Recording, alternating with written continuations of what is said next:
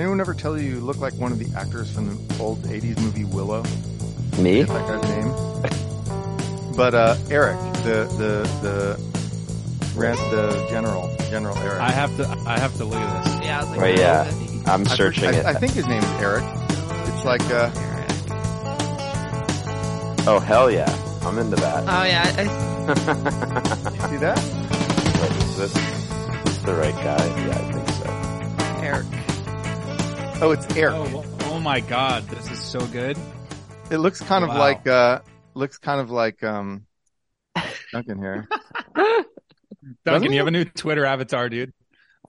Doesn't he look, so, isn't it a little bit? Not, not No, I totally, I, I see it. I Yeah. totally see it. I love this. Oh man. Yeah, that guy's I- cool. I see He's it. got that 80s hair. He's ready to some, some people. That's amazing. Spoiler, he dies. I was I was hoping you were referring to Val Kilmer, but I can I can do this guy. He's cool. You'd need, uh, no, Val Kilmer's a little different. yeah, yeah. All right, so we are here today with Noah Smith, uh, writer of Noahpinion, uh, frequent participant in the online Twitter discourse uh, by the same Twitter handle.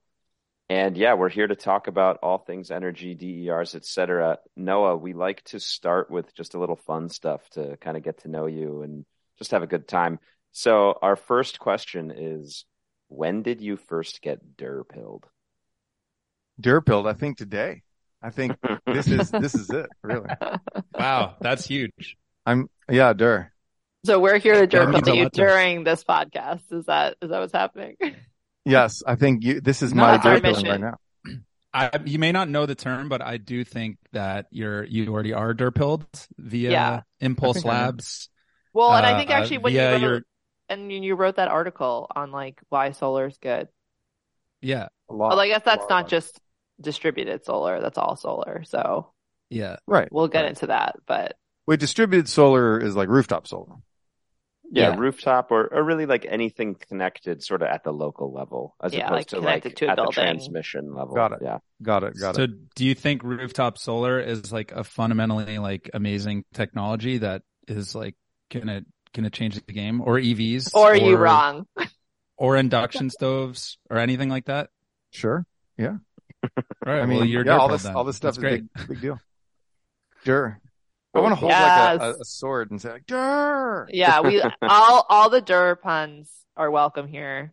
Oh, I, we haven't Duncan's- we haven't officially. Yeah, it's like we didn't officially welcome you to the Thunder Dome. Oh, yes, of course, you, yeah. You you made an 80s murder. movie reference so like you gotta know mad max too I, I do know Mad Max. Yeah, fact. so Alright, we perfect. yeah every guest we bring on is in the Thunderdome. So, um, welcome Thank you. and good luck. All right. It's, try it to gets survive. hot and heavy in here yeah it's intense So uh what else what else are you up to outside of Twitter Substack uh activities? Well, not that much. I, um, Substack's my only job right now. you're I, cranking um, the content out man i, I Oh, could thanks. see how you don't have much much time otherwise Well, no, I mean, you know, it's, uh, it's, it, it doesn't take like all my time. I've, I have plenty of other time, but then You have I, two um, rabbits. I have two rabbits. I take care of the rabbits. I spend a lot of time petting and playing with them. Um, that really is a, a time intensive hobby, you know, just like hanging out with pets. For sure, yeah. They need a lot of love. They definitely do. They're little goofy fur balls. I heavily recommend rabbits as pets. By the way, people don't realize that they're very easy to litter train. You know, they're very affectionate. Hmm. They're, um, they're sweet little creatures. Uh, and you know, people don't realize that. Amazing. Yeah. Um all right, this is a this is a this is one I feel like people sometimes get lost in, but what is the last job you want to have? So right, you're going to change the discourse with no, Noahpinion. People are going to realize what they need to realize. What's after that? Oh, you don't mean like a job that I would hate. Like that's the last job I would want. Oh, no, no, no, no. Like, yeah yeah no no like the, the la- Like the your- final job before you I want to end my career? Yeah. I mean, I think that, you know, I, I, after I've accomplished all that I feel that like I need to accomplish in terms of, of, you know, helping the world, making money, whatever I need to do, I kind of want to write some science fiction. So Ooh. oh nice That'll be my- i could see that And what do you what do you see that that you know accomplishing as like you're you're helping change the the climate discourse right now, which we've been uh, Climate discourse, uh, sure. You know? appreciating. Like what what do you what do you picture as that that Wait, that, and also- mission that you're on right now? Well, okay. Yep. Go You can ahead. answer that question first. I was going to ask you about the science fiction. So go Oh, ahead. okay, sure. Yeah, no, so you know, there's the, in in terms of what I hope to accomplish. There's specific things, topics that I'm interested in, and you know, ways that I want to change people's specific ideas about the world. And then there's just this general sort of, um, I want a a return to reasonableness. I won't say rationality because that's a poisoned word. And, you know, I spent a lot of time in economics where people use really silly definitions of rationality. But I will say that reason, you know, I, I want people to, you know, think about things and calmly discuss them instead of just shouting out total BS to try to signify and signal their membership in a political tribe. You know, so and that is a that is a massive task today. Yeah, it's, uh, it's like Sisyphus rolling a boulder uphill, but There you that, there's a lot of us. There's a lot of Sisyphuses. There's dozens of us. Sisyphi? Sisyphi. Thank you. Sisyphi? Yeah. How Yeah. do you and, and Duncan stay so calm on Twitter all the time? Like as you're like engaging with everyone? Oh, I'm Oh, I not just don't calm. care. You Twitter's seem calm, not Duncan. No, but you're like you're like reasonable. You're not Yeah. calm, but you're reasonable. Yeah. Yeah. Like Um, I'll say, I'll say mean things to people. Like today, um, yeah, I, I said, I said some mean things to a guy, you know, kind of a racist, uh, guy who was ranting against miscegenation today at me in, in my mentions. And, um, you know, uh, yeah, anyway, he, he, he, he was stupid and I, I called him stupid. So, you know, I'll, I'll be mean. Oh, you'll get it. You'll get into it. Nice. Yeah, why not? But like, I, I'm not, I'm not upset. You know, like it doesn't matter. It's just Twitter. I'm just, if I'm being mean, I'm just being mean for fun. so the one thing I'll, I'll get mad at and block people about is if they, uh, they talk about eating rabbits. You know, you say you have pet rabbits and then there's always some like Mhm. Australian guy who pops up with like, well, I like to eat rabbits. And I'm like, well, I like to block Bye. your ass. You know, it's like, and, uh, now I'll just instant, instantly block those people. do you do you do you feel that is an immoral act, or is it more so you just don't want to hear about it? Well, I mean, it's an immoral act in some generalized sense, but it's an immoral act to eat pork, which I do, and whatever. And um, no, it, it, it's the you know my it's the reaction to you being like, I have a pet rabbit, and they're like, I want to eat your rabbit. Well, there is that. Like, obviously, you're just trolling, so shut up. But also, Yeah. right? But but on top of that, it's that I want to convince people that rabbits make good pets. I want them thinking of rabbits in terms of pets, more like a cat, not like a food animal. You know, Mm. Like Yep, yep, I, I want to change the popular opinion toward rabbits. And so I want people to be mentally thinking about rabbits as pets, not rabbits as livestock. Okay, I could see that. Yeah. Yeah, I have. Never mind. I'm not going to tell you the story. Um, Is it about eating rabbits? I've eaten, I've eaten rabbits when I was in Texas. so Um, it's it's specifically about like a child whose father used to hunt, and then they were at they were eating soup one day, which I don't think everyone realized had rabbit in it, just had Yeah. meat, and the the toddler goes, "More bunny, please." This Well, that's a nice, that's a great story. I don't know what I, I don't know how I would have made it through my day without hearing that story. I just, you know, now I and just, everyone at the table was like, "What?" You're getting blocked, Colleen. yeah, no, I mean, you don't, you don't need to, I mean, to be fair, I was like vegetarian growing up because I'm because my dad told me that story too many times. fair enough. You're a like, better, I you're a better person than me. I'm no You're a better person. I'm not I did it- vegetarian. I did it, I for eat, ten years. I feel like I did my time. I eat I eat pork. I um you know like animals get tortured to death because of my just my selfish appetites, and so that's bad. Yeah. I realize that's that's morally bad. So I don't have room to morally criticize other people, but like why? Why do you, why do people feel the need to talk about eating people's pets just to make conversation? It's like Yeah, I you, there's always something more fun to talk about. Like we could talk about you so I was going to say, so, so He-Man and Voltron in if you 1980s were- cartoons or something. So something. if you were to write science fiction, do you think you Yes. would do like technological advances or aliens or like All of it, you know, I mean- science? All of it. You you take Oh it no, all. right. I You- was you like, have to have a wide what- range as a science fiction writer. You know, there's there's a few science fiction writers who just want to write about one thing. Like Paolo Bacigalupi just wants to write about climate doom, right? That's what he wants Oh, to write man. about. But I, You got to write a climate optimistic, you know, uh, sci-fi book. right, climate optimism. By the way, there's a name for this, which is solar punk. Yep, that's right. Climate Very optimism, solar punk. Yeah. Yeah. We have some friends that they call themselves the Sol- Solar Punks Club, and um, they did um the first all solar powered uh um like camp at, at Burning Man, and and we want to throw an eco rave together where it's just like a party that's solar powered for like a week because you have solar and batteries. So you, like keep the party going at night, and that's uh that's maybe a more like direct use of the word solar punk. I don't know if we're, you have like a punk band playing or something, but uh No, but it's Yeah. derived more we're we're we're big, we're big term, fans yeah. I of the, love it. the solar punk aesthetic. I love I mean, that that's no one- the, the core yeah. of it, but It's still being born. I feel like Yeah. people Yeah. have been doomers for so long that the doomerism among among people who are interested in climate, like doomerism has become so entrenched that the, that solar punk hasn't really had a chance to take root because everyone's just like, well, that's stupid. Optimism? No, you got to imagine the world underwater and everyone like, you know, a, a psychotic mutant wandering around eating each other's faces. It's like, no, you know, that's the, that's the sort of standard yeah. climate future that, that, that people have been encouraged to think in terms of. And uh, is there a yeah. Is there a great solar punk sci-fi being written now? Oh, there probably is. Um, Annalee Newitz is always uh, writing some interesting stuff. I think she's written some solar punk. I still have to read her new book, uh, The Terraformers, but I think, Mm. um, yeah, she'd be one to do it. I hope Ramez Naam will eventually get around to writing his solar punk, uh, opus. Um, there's I a, think there's a maybe little, you should, man. That's what I'm. That's what I'm winding up Oh, to. You know, can yeah. yeah. Becky Becky Chambers. I was like, there's someone. oh, Becky, Chambers. Yeah, Xena. I've only one read of our her, solar uh, punks friends is like very into her. oh, cool. Yeah. Yeah, no, I, maybe, maybe she could do it. I mean, she could do it better than me. Well, I think you should also do it. There's room for multiple solar punk sci-fi novels.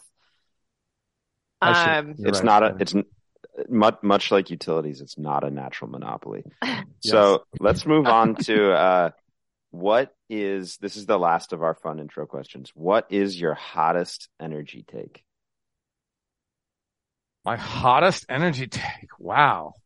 Um, I mean, I don't think it's very much a hot take, but people always sort of do a double take, which is when I say that nuclear power is statist. It's, it's centralized and statist by nature, mm. whereas solar Man, power is libertarian.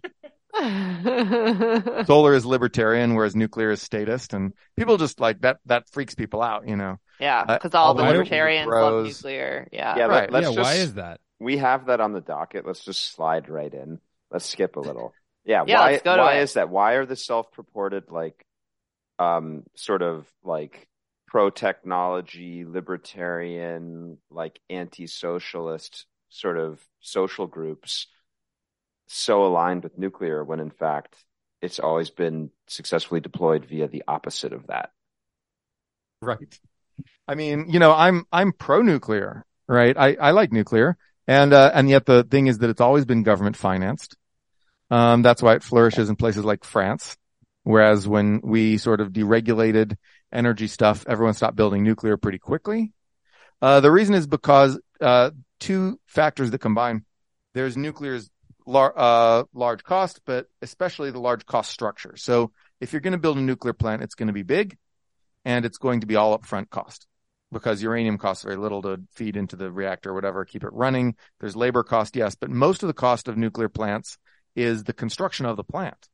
And, um, and in addition, we don't have like small modular reactors. And even those small modular reactors are not very small themselves, right? And so Mhm. we've got these giant, like multi $10 billion behemoths. It's like building a semiconductor fab, right? And, and essentially no, no utility will build that without major government help.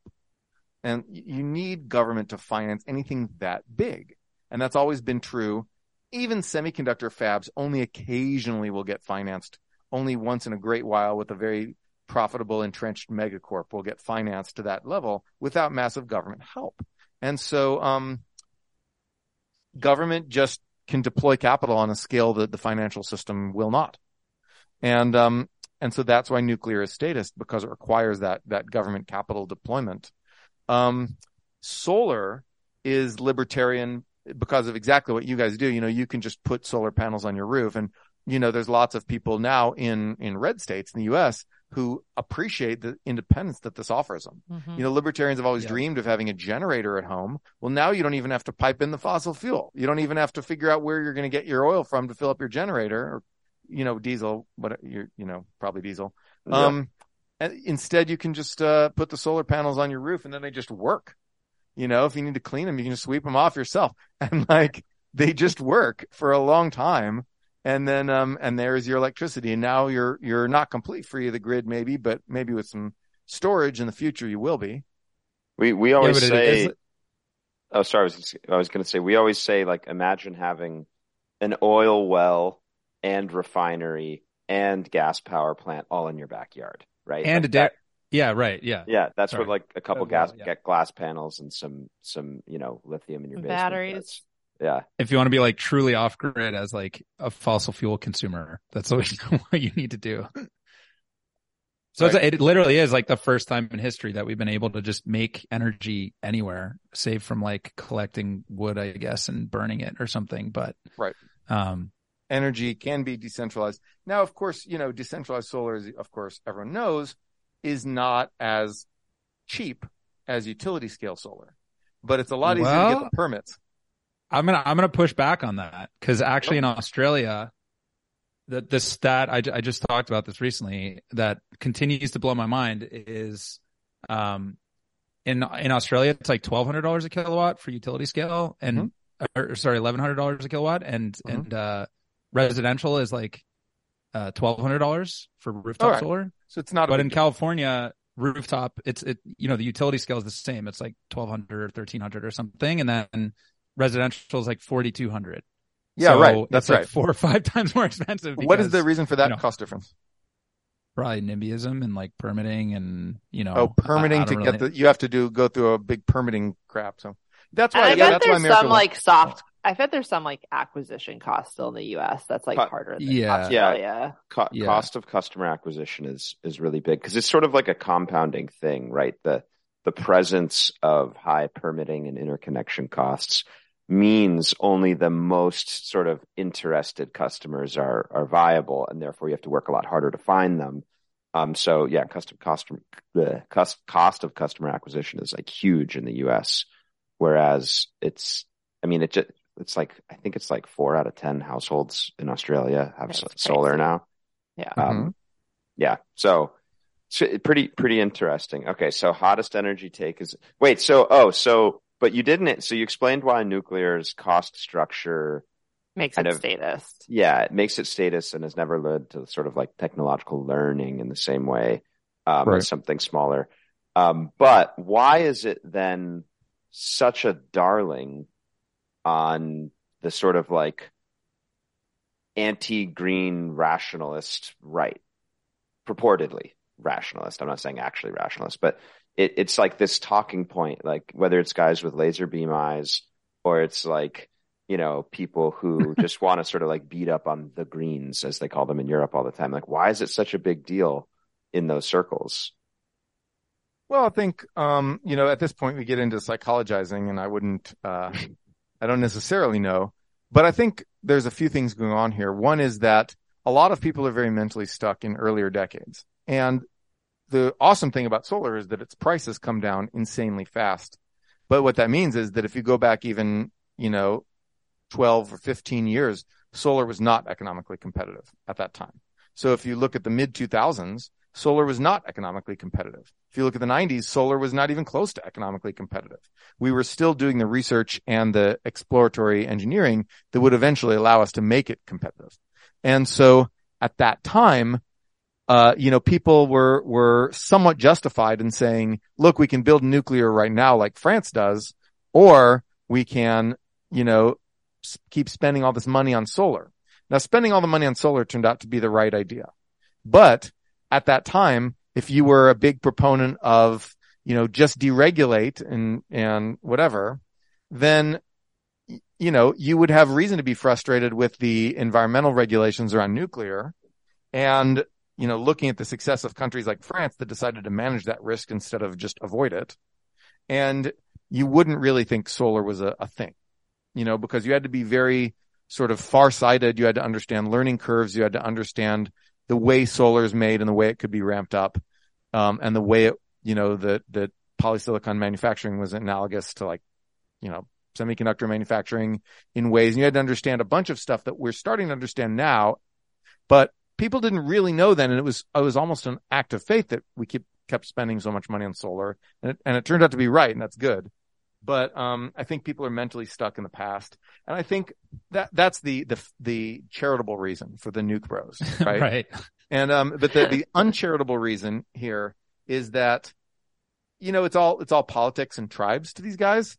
And these guys see, you know, it doesn't matter how technologically impressive solar is. It doesn't matter how cheap or economically productive solar is. What matters is that it's part of Team Blue. It's part of the Democrats. Mm. And Mhm. you want to see, if you're Team Red, you want to see Team Blue lose. Not, not necessarily because of solar, but, you know, because of, um, of, uh, you know, a million other things. I don't know, wokeness or some culture war thing. You want to see Dems, you want to own the libs, you want to see them cry, you want to see, you know, and so you hold up nuclear as this reason to think that like libs don't really care about climate change and blah, blah, Yeah. blah. You can sort of use nuclear as this talismanic idea to end our, you know, to, to, to try to, to accuse libs of hypocrisy and to just basically avoid the actual question of like, well, okay, how do we get green energy? Yeah. and political tribalism. You know, Americans have become used to thinking of the, everything in terms of just tribe instead of effectiveness. And now this is the reckoning. This is where we're reaching an era where we can no longer coast on that. why do you think uh as as sort of part of that like um you know i guess you'd say the lib camp doesn't like adapt like isn't it it's very clear to you and i think to us like these dynamics going on is just like other people aren't picking up on it um like why why is it um why is it that like an effective like counter narrative can't can't be built Um, I mean, it can, and I think it is, but you know, just because a, a counter narrative can be built doesn't mean it just sweeps the field before it, right? I think that like more and more people are realizing that solar is for real, that the, you know, the cost, uh, advantage is for real and that the intermittency isn't as big a problem as people thought. Um, and I think that people are starting to realize that and they're starting to see the proof with their own eyes. You know, they have friends who just power their house with solar and talk about their utility savings. And, uh, and word spreads and utilities do their little, you know, um, hurdle rate projections and whatever, and they see that solar is going to work for them. And word gets out, but you know, it's, it, it takes a long time. And people can, you know, I, I bet there's someone out there with solar panels on their roof who still goes online and yells at the libs about how solar will never work and only nuclear will work, but solar panels on their roof. I bet that guy exists. Maybe not in large numbers, but I bet that guy exists. Yeah. So uh, you, I mean, that's that is, I, I think, an optimistic take. Basically, just a large portion of the narrative is like people sort of a legacy of 10 years ago saying, oh, solar used to have to be heavily subsidized to make sense. And they're still kind of clinging on to that idea, even though it's not really true, true anymore. And just like over time, the inertia behind that will like erode essentially. I mean, you know, politics like science advances one funeral at a time. right. That's good. oh man. Um interesting. I mean, I would I'd throw out I think there's like a third reason too. Like there's there's backward there's sort of like thinking with old data, there's basically tribalism. Um I do think there's and this is like a more recent thing, but like amongst sort of like new reactionaries or like new populists, there's this view that like as as our political institutions align around renewables, which um, declaration of such I think is very premature. But anyway, um, there's the the the distrust that then comes with that amongst a certain group, right? It's like you want to meet, make me eat the bugs, and you want to make me use that shitty energy source, right? Right. Um, Because and and therefore, Remember, and- energy's energy's wimpier if it comes from the sun than if it comes from the atom. yeah, yeah, a totally, joule of energy is so much less if it comes from the sun. You didn't have to burn anything. There's no fire. Yeah. No fire. Nukes can make like nuclear bombs. You could bomb someone with that. Like you can't bomb someone with the sun. Well, you should- wait. Well, eventually. But it's you know, and therefore this is like the conventional thing, which they are making us give up, uh, much like how they're making us give up our our gas cars and things like that. but I don't, so I don't actually think that that's as big a deal because nuclear, we have a, some of it, but, um, most of these people are, are drawing power from gas plants, right? Mhm. Maybe coal, Yeah. but, uh, but, you know, especially, especially natural gas. I think that the nuke bros have always been these people who were like, we can't do solar cause we have to do nuclear instead. We have to do this giant Right. of nuclear. But I think uh, the people you're describing are more likely to want to just keep using fossil fuels. Yeah, it's a fair point. They're not inherently nuke bros. They're just You- You're talking about the yeah, Like the the, the gas bros. bros. yeah, But yeah, there yeah. is a weird alignment between like Alex Epstein's like fossil future and like a lot of the nuclear camp right now. There is, Right? yeah, Like, yeah. and and more and more you see the guys from the Breakthrough Institute, uh, you know, just just abandoning the whole like nuclear is the only way thing and starting to say just like let's keep using fossil fuels. That's wild. Is that really happening? What? Oh well, yeah. I mean, the, the other day, um, the, I I talked about I wrote a post talking about China's coal industry, and one of the Breakthrough guys, Seaver Wang, wrote, uh, you know, he was like, well, here's all the reasons why China needs to keep using coal, and he got really mad, and I was like, well, bro, like that's no, what, what, What? no, Hmm, I need to read that. Interesting. I gotta yeah, check he got that he got out. really mad. He was like, here's why China's here's why China couldn't produce all this like steel if they didn't use all this coal because they're using it for energy at the same time as they're using it for like um you know coking or whatever. And um and then you know it was like it was all this stuff about like well China has no alternative to coal. When you look at China's steel capacity, they produce four more four times as much as the entire developed world combined in terms of steel. Like that's pointless That's steel. They're making mountains of pointless crap. It's all, and I mean, it's low quality steel, but like they're, you know, they're making just mountains of steel that they don't need to make use, you know, running at the edge of profitability, even with government subsidies for which they need subsidized cheap coal for. And like, that's not a defense, you know, that's not Hmm. a reason China needs to keep Mhm. using that coal. Like that's a reason China needs to stop making that steel and cement. wild, wild.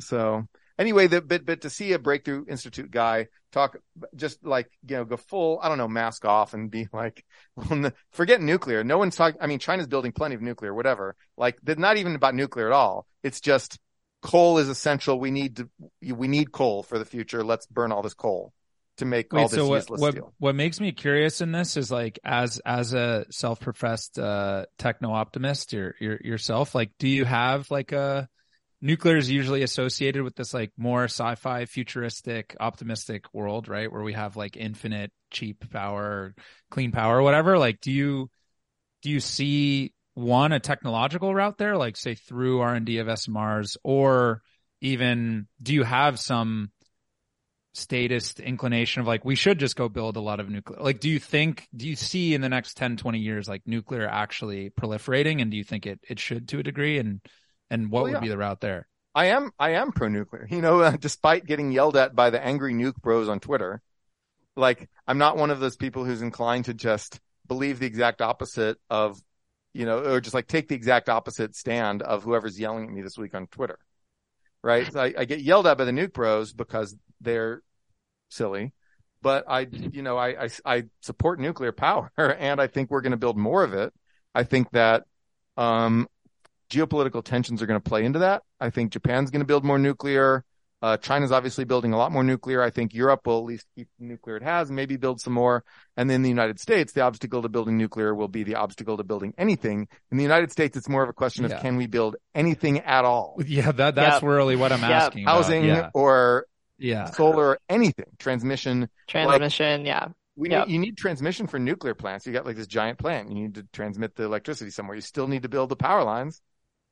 so i guess like do you think we will and if so how is it like I don't better know about the US, technology but I think is the world will. yeah The world, the world will build, and I'm not super optimistic about small modular reactors. I think they might be a small improvement. I've looked at their numbers, and, and which you know inevitably don't include the cost overruns, um, which they're now seeing. But like, it's a it's a decent technology, you know, and I think it'll it'll be in the mix. Uh, I think fusion will eventually get. Um, I think you know fusion used to be perpetually 50 years in the future, and now it's perpetually 20 years in the future. So that's an improvement. that's that's right Progress. and so I, you know, there's a number of promising avenues toward, toward getting commercial fusion working. Fusion will have all the exact same, you know, capital structure problems as fission. Yeah, right. Like, why would it be so. any cheaper? It'll But be like fine. more. It's like more complicated, right? Than It is more complicated. It's, it's just bigger. I am absolutely in favor of the government shelling out huge amounts of money to build these things. I- yeah. I, I love it. You know, do it. I'm a statist. You know, I believe in, I believe in like, you know, the space program and the interstate highways and like COVID vaccines and the Manhattan Project. I believe in statist solutions when, when appropriate. And, you know, they're not always appropriate, but I believe that this is these big technological prog- projects and financing of things that private sector won't finance are one situation where you absolutely need the government. Um, you've Yeah. got to be a, just a crazy libertarian to not think that you need the government for those things. And so I think that nuclear will be built at least in everywhere except the United States. And I don't know about the United States. And I think that that'll be good. Um, and that, I that I do want to say, I just I think that's like a great. I haven't heard anyone say it. It's certainly how I feel. Like even one, you're acknowledging the statist piece of this, and then two, you're also acknowledging like the political reality in the U.S. right now. And I don't think people are willing to make like both of those steps. So Hmm. first, like if you're pro nuclear, you don't want to admit it's a statist solution. And then two, if you if you are, you also aren't necessarily willing to admit that like that's the problem, right? like, well, how are we going to do that in the U.S.? So, um, Yeah. I don't know. I I, also just, I think just the haven't US heard that out there much. I also feel like the US is like poised because we have a lot of solar and wind resources to like not need nuclear as much as some other countries will need it because like they just don't have the right resource mix to do a largely renewable grid, right? Like we can argue how far you can go on just solar, wind and batteries, but like Well, and gas, if we're being, if well, we're but being I'm saying, well, I'm saying lot of that without. I'm saying without oh, gas. Denmark, yeah, but also, Yeah. right, but yes, we also have a lot of gas. Like I mean, the point is like, Denmark's cloudy and cold and, and up north and they, they seem to do pretty well in terms of renewables. it's all wind, right? A lot a of lot is of wind. wind. Yeah, I mean, like they have a lot, in the I, but I'm saying, but there are lot some places that don't have a lot of wind, Right. and that may You not have need- a lot of sun. to have low wind and low sun. Yeah. So like where like Germany, talking? like they bet Wait, heavy Germany on doesn't have solar, wind? and I don't know if they have wind, but they don't have. They have like the same solar as like Alaska, and they were Right. like, "Let's shut down the nukes and build solar." So I understand if you're in Germany why you're pissed. Like, Yeah. And then they were About like, just kidding. Let's turn on more coal. Yeah. yeah. Right. Um, it's great. I don't know how- Uh, The Germans make decisions. I think they just, they just sort of like stare and then sort of like blink slowly and then just like do something really dumb. That's like the German decision making process. I don't know how they, you know, do what they do. Wait, so I want to go off script slightly. We're talking about German energy policy. Uh, we're we're talking about the sort of geopolitical nature of energy. Noah, I want to know who blew up the Nord Stream pipeline. Wow, we're going way out there. Who blew up Nord Stream pipeline? Really? Yeah, yeah. Oh, Ukraine. Ukraine. Interesting. Yeah, of course. That's that's the second. Yeah, I, if you're not a, if if you're not saying U.S., yeah, I think you have to say Ukraine. Yeah, no, I mean, it's, it's, it's not US because A, it's pointless. Like our incentive to do it is very low. And the, Sell a the risk of of doing it is very high. Right? Like the risk of getting caught doing that is like, is, is big because then everyone thinks you're an ass and it could sever the transatlantic alliance, right? But the risk of, um, yeah, but the, the benefit of doing it, you know, is the only benefit of doing it is to like again leverage over Germany, you know, like reduce Germany's desire to ally with Russia or to like make concessions to Russia for gas. And like, honestly, we can put pressure on Germany anyway. It's like, we didn't need that.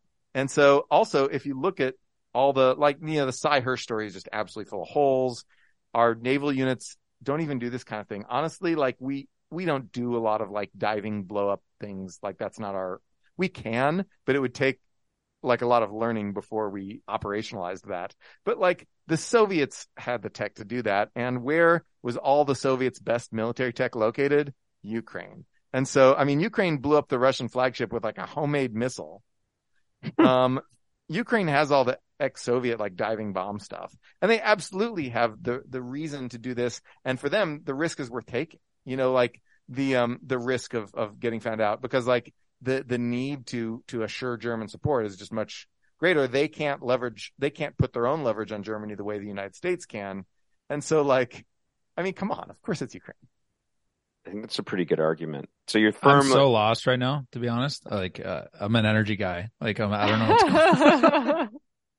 so you're you're firmly. Like, I in- wish it was. I wish it wasn't- the U.S. I wish we were bad, en- badass enough to just like go out and blow up the Russian pipeline and be, "Hey, Russia, your pipeline, bye." We we didn't though.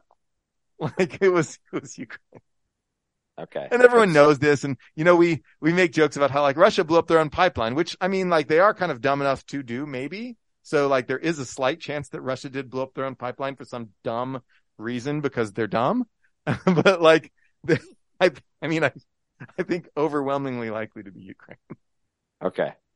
Sorry, sorry to James and Colleen. I just had to ask. no, it. we just It was- yeah, I get it. You had an opening you went for it. Yeah, no, it's uh, I support it.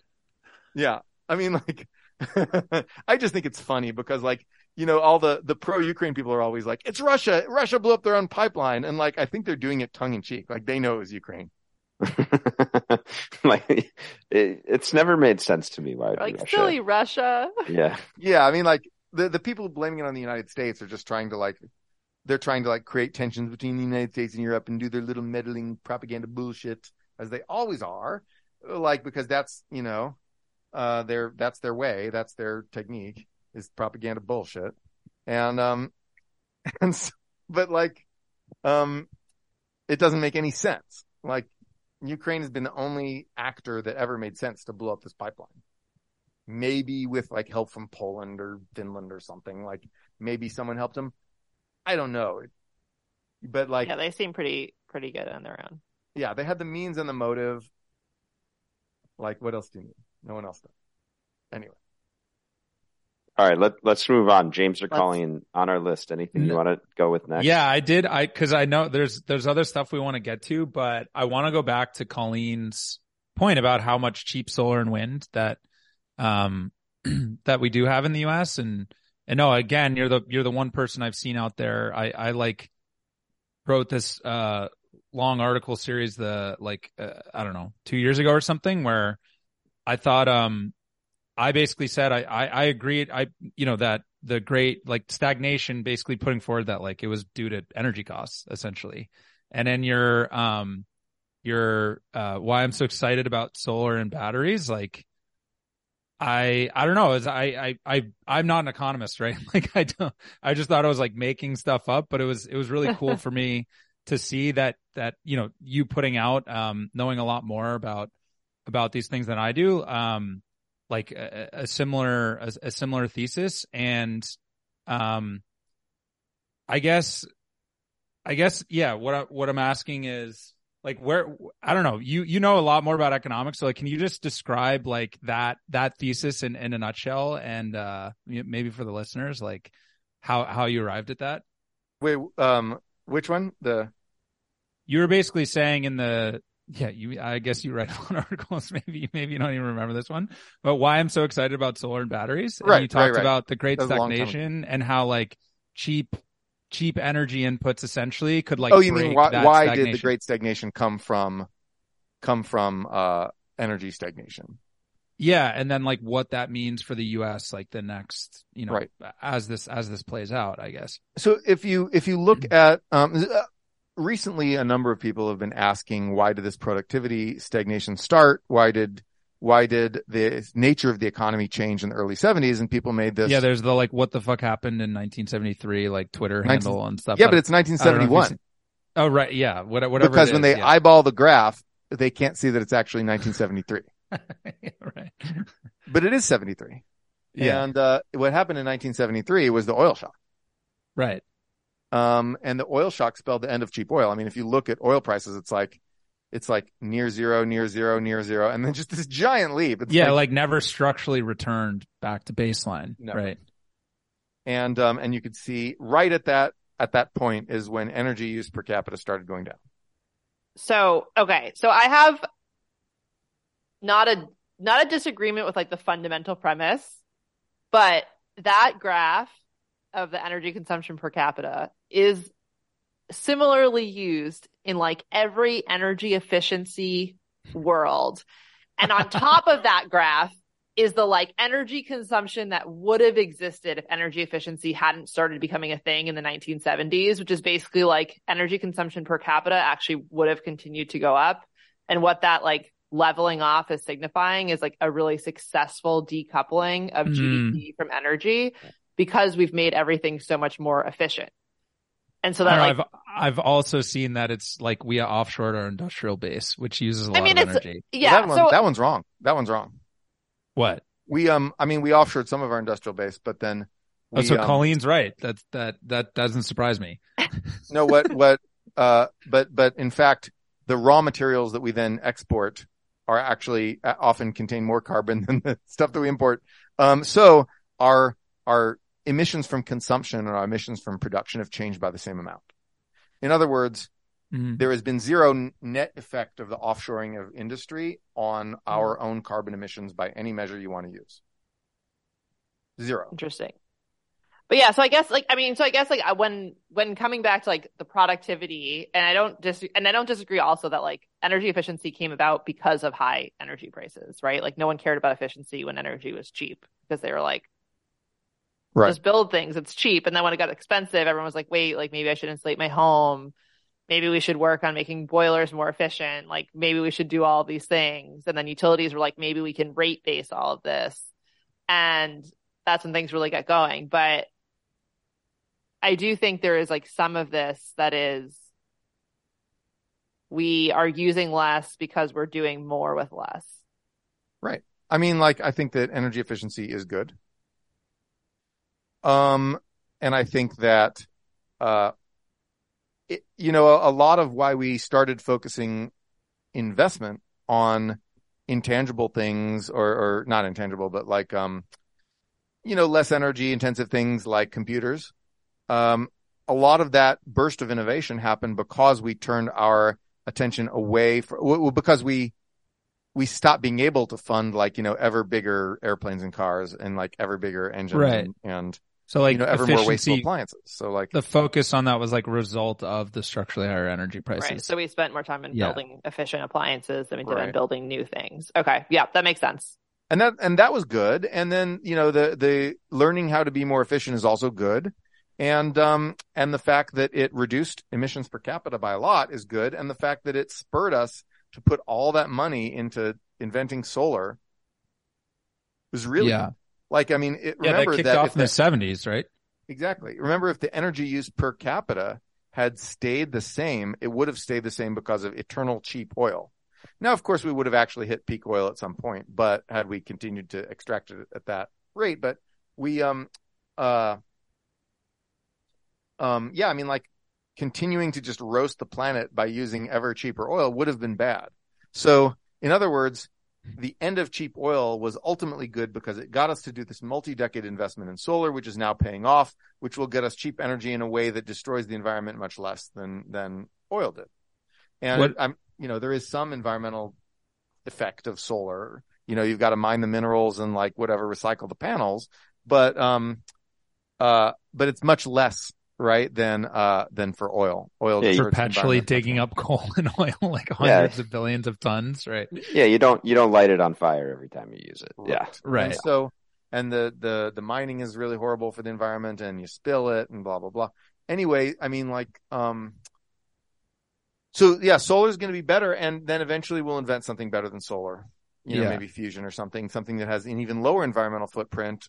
Um, and then we'll, we'll just keep improving that way. But I think that the energy crisis that we had in the seventies had a long, had short-term bad effects and long-term good effects. But what do, I mean, what do you think it did to the Mhm. U.S. economy? Like that's also what point people point to as like the like start of a divide of like kind of the middle class and the like super wealthy and you know increasing Gini coefficient or whatever it is or um sort of a, a decline of the middle class in the U.S. um and like over financialization financialization of of uh, our economy. Like, do you do you view that as as part of it as well, or Well, maybe yes, maybe no. I think, um, I think that financialization, there were other things being done to encourage financialization.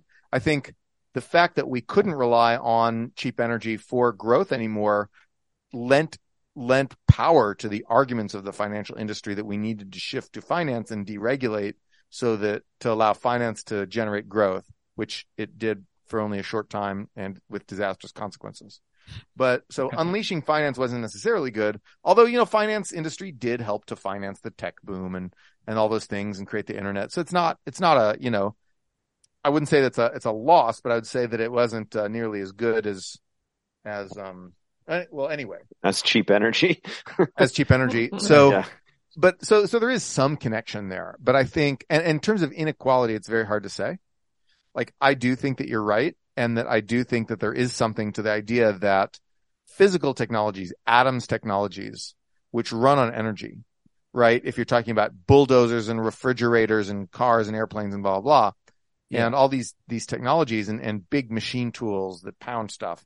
If you're talking about these very energy intensive physical technologies, I think they're very complementary to human intelligence. I think that, you know, we were able to create good factory jobs because a regular human can do pretty skilled work with the aid of those machines and make cars. You know, the people working in the car factories are not like math geniuses, but they're able to put out a whole lot of value, right? With Mhm. the aid of these machines and they're very complementary to human labor. They're, they're what economists would call labor augmenting.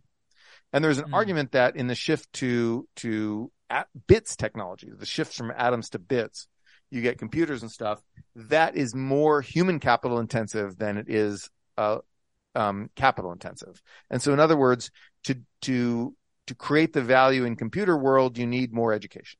And that means that only the college educated are going to reap the benefits, which is in fact what we've seen. So this is called the skill bias technological change hypothesis. People hmm. argue it back and forth, but I do think that some of it went hmm. on. I think that it went on in the 80s and was in part a response to the fact that it was very, it was a lot more expensive to power the kind of technologies that complemented the average person's skills. And so I do hmm. think there is really something to this, this idea that James was talking about. But you, you also, I think in that same article, you basically say that like the information revolution was like not sufficient to cover the gap that expensive energy created as far as like maybe its efficiency gains. Um, do you, do you True. like, do you feel That's that way. I guess? And that, Yeah. yeah.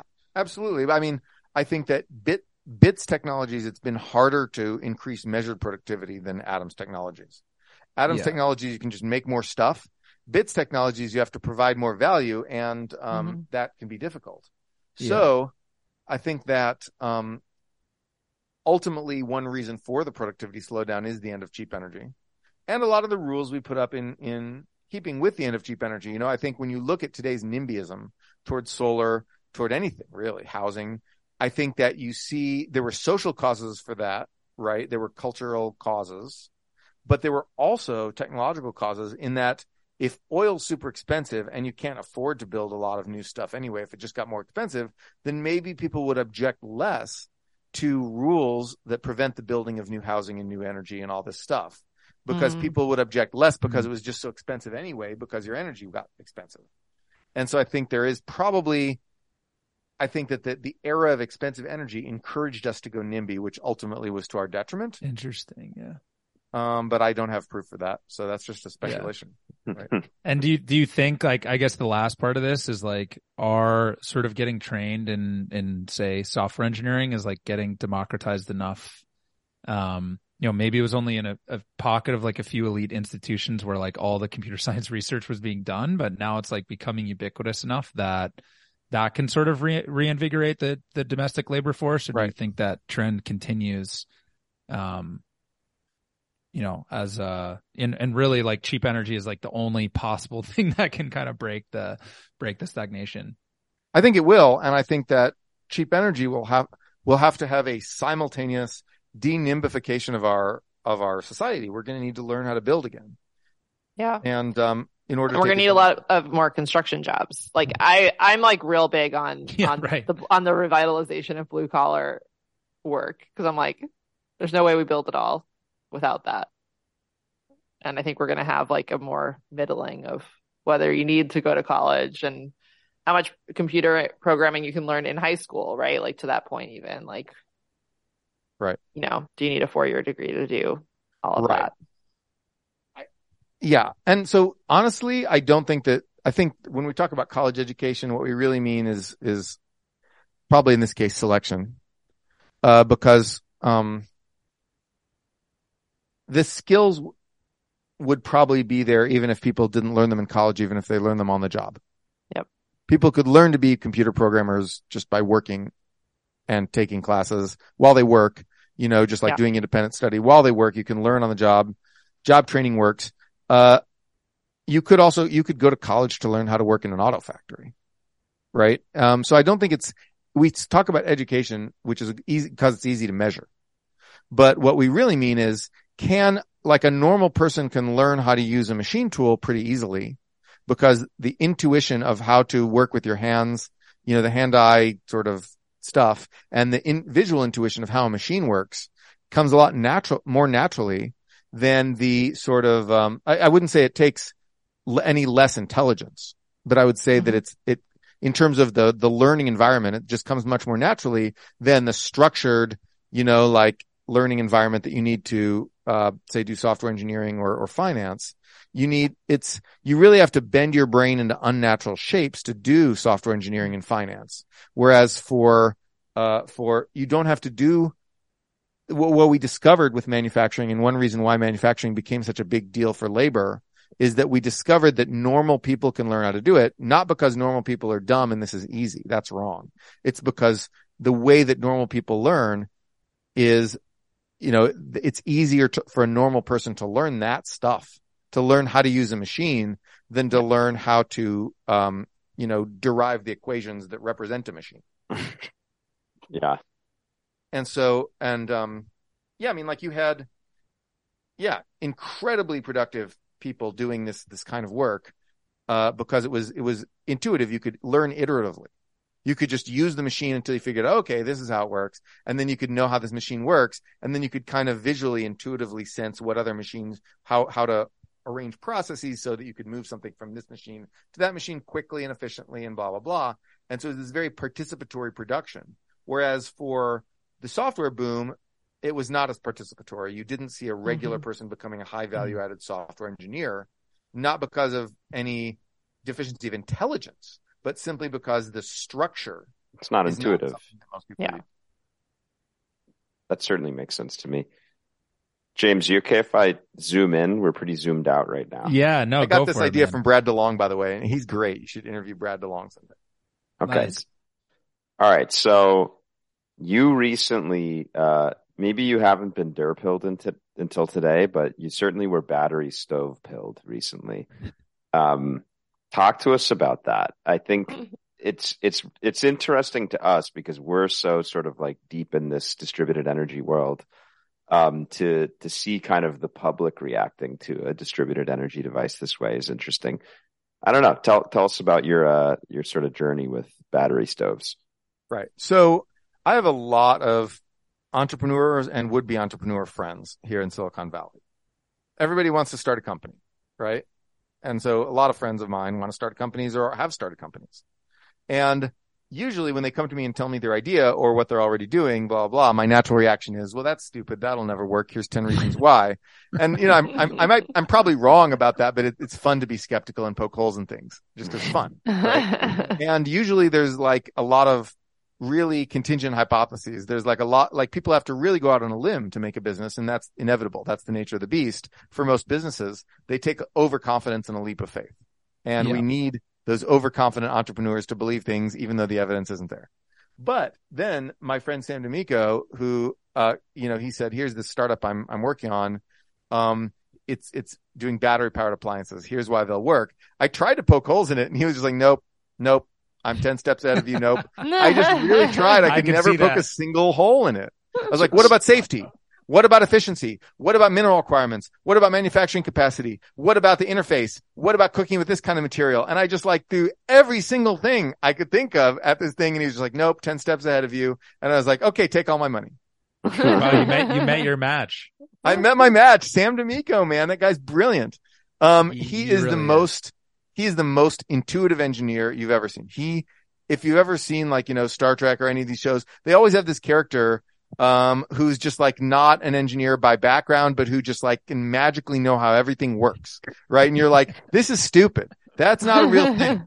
Like, like, I don't know, B'Elanna Torres on, um, on Star Trek Voyager, right? Or something. I don't remember. That's, I, you have to be old to know that one. Or, or Kaylee from, uh, Firefly. Oh, also- Kaylee. she's great, right? And then Yeah. you're like, but people aren't really like that, right? And then you meet Sam D'Amico and you're like, okay, some, someone's really Some like people are like that. because he can just go into an area of engineering where he just knows nothing, read about it for like, you know, an hour and then immediately know what will and won't work. you know, and then he's just like the most intuitive engineer I've ever seen. And so he, he's doing this battery powered appliance company and, um, batteries just have so many advantages that I think they're going to win for a lot of this stuff. What are those I advantages? about why. Yeah, Not what are those skill. advantages? a lot of things. Uh, so, so the first advantage of batteries is that, um, the, they can, they can discharge really rapidly and create high power, uh, which your, the normal electricity in your walls just cannot do because of the wires in your walls. They will burn out. If you Yeah. try to run a lot of current through the wires in your walls, they will burn. Like you cannot do it and your circuit breaker will break. Um, because when, you know, FDR, whoever was wiring up America, they were like, well, they couldn't need that much power. And ironically, like Europe put in more, but like yeah. we did it pretty cheap. Um, we didn't run high capacity wires through. And so, so, um, what happens is that the batteries trickle charge and then blast. Right. And so Yeah. that really magnifies the power you're able to use if you don't need to use the power all day, which you almost pretty much never do. Um, Right. the there's nothing where you need to use high power all day. Although in the future there will be because we'll be able to use high power all day, but we don't have that kind of energy abundance yet. So you either have things that you use on high power for a short time, like a stove, or you, or, or, you know, um, an AC or heater cool, you know, cooling down or heating up your house, right? It'll only use high power for a short time while it changes the temperature Yeah. and then it'll be on maintenance power. And then, or you have a dryer, right? A dryer uses high power for like a couple hours. Yeah. Right. So, So you, basically, um, you, right. So, well, you see high the high power overcoming like the kind of incumbent copper wires that we have everywhere as like the core advantage, or are there are there others as well? Well, right. I mean, so you don't have to rewire anything. So that's great because it's Yeah. just plug and play. Americans really need plug and play given the difficulty we have of building anything. This is so appliances we're great at. You just plug it, pull it out, plug it in. We're fine Yeah. with that kind of innovation. And that's what this is. So that's the first advantage. Um, the second advantage is once you get a hell of a lot of batteries, you have a distributed storage and dispatch system. You have dispatchable energy throughout your entire apartment complex or block.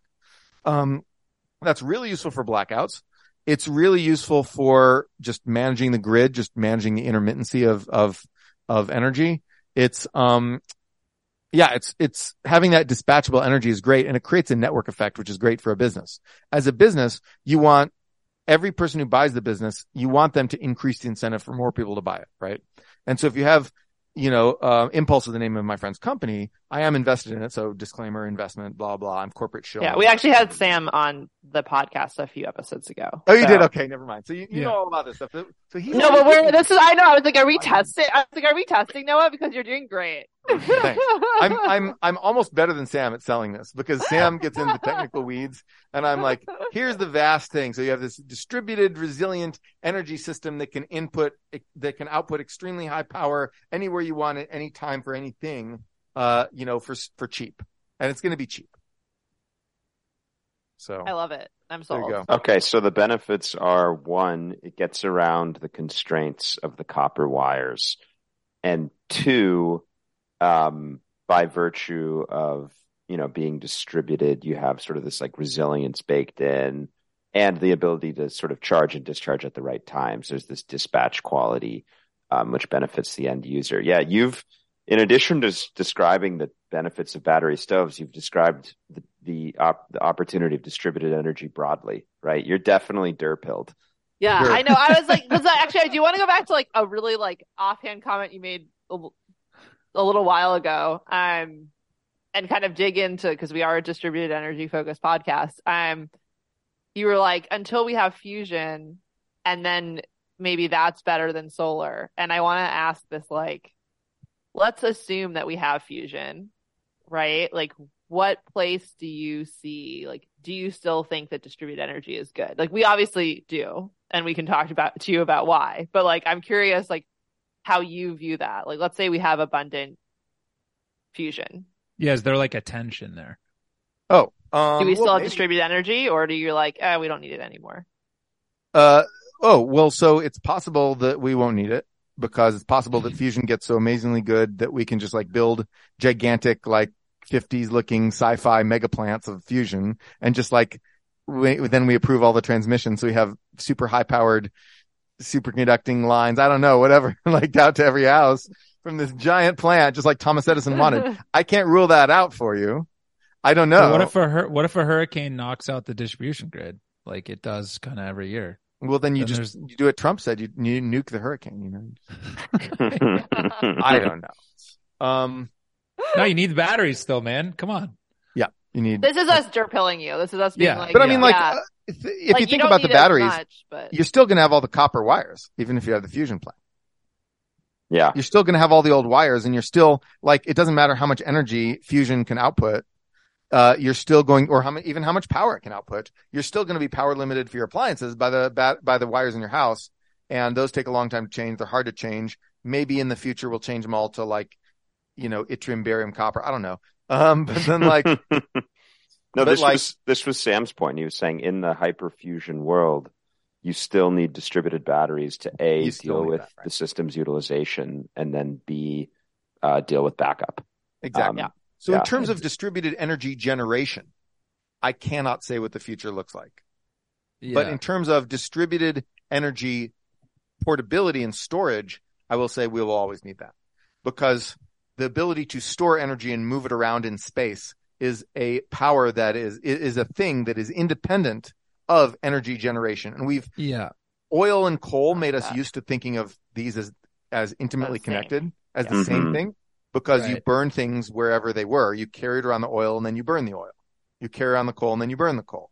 Right. But then, um, but nuclear is not like that and wind and solar are not like that. And the, the uh, energy of the future is not like that. We'll need ways to carry our energy around. Also, honestly, there's a lot of, um, there's a lot of applications for which burning something on site requires extraction machinery that is large and heavy. So if you look at little quadcopters or leaf blowers or whatever, um, having a combustion engine in them makes limits them in many ways. And as Yeah. batteries get better and better, you can they become better than combustion engines for larger and larger objects. Totally. And because they don't have the extraction machinery, it's just a battery. You just get electricity out of it. Whereas for a, uh, if you're extracting mechanical energy from fossil fuels, you need a combustion chamber and a crankshaft and whatever, you Yeah. know, like whatever the your machinery is for extracting it, you need that engine, right? And If that you- engine's bulky. It's big. Battery is just like, it creates power, not, not mechanical energy, right? It creates electrical energy. And so just right on site. yeah. If you Um, if right. you've No, ever no if you've ever if you've ever driven a an electric like moped or little scooter, it's Right. it's like a hundred times better than a gas one. No, Absolutely. first of all, no one wants to ride a scooter a hundred plus miles, so you don't have any range Yeah, issues. right. But then too, yeah, it's like you you never have to maintain it. It's cheap as hell to fuel. It's quiet. Exactly. It doesn't vibrate. It's faster, and that yeah, as your Yeah. your point's a good one. Like Right. go up sort of the use case ladder. Uh, now think time. about when we when we replace uh w- or augment physical construction workers with robots, little robots that climb up a building and like pour concrete and shape windows and do all those things and lay in wiring, right? We have construction robots that just crawl over a skyscraper and just build it, right? Those will need to be battery powered. You're not going to put a gas engine in each of the little robots. You're going to, those Now will we're need to be battery powered Wait, right? so, and so imagine robots that go, I mean, clean solar panels. Imagine robot or, or clean windows. We can have clean windows everywhere because little robots will climb over and clean the windows. We'll be able to just, we'll clean, every street can be clean because little robots. But will then you won't have that experience of like looking out your office building and having some like random person just suddenly be staring at you in the face. Well, we can have the robot stare at you with a little like camera. Yeah, we can put go. a hat on the robot. some red eyes. Yeah. Like little, yeah, Terminator just looking in your window. Yeah. If you want or that. like a Bitcoin or you know Twitter uh, Little profile laser picture. eyes coming at yeah. you. Yeah. right. Um, And so, so- does so that d- d- Batteries wait, will be useful no matter what happens to fusion. Yeah. So Duncan skipped this question in the intro, which I was I was upset with him for, but I think you've answered it. Is that is batteries your favorite uh DER? My favorite DER. Or would it be Um, like I mini robots on buildings? Would it be the induction stove? Like what what is your favorite DER? What is my favorite DER? Um, well, there's the DER I think is going to be the most important, but it's a little, it's a little dark, which is war drones. um, Is that a DER? Do we would we call DER. that a DER? yeah, it is. It is.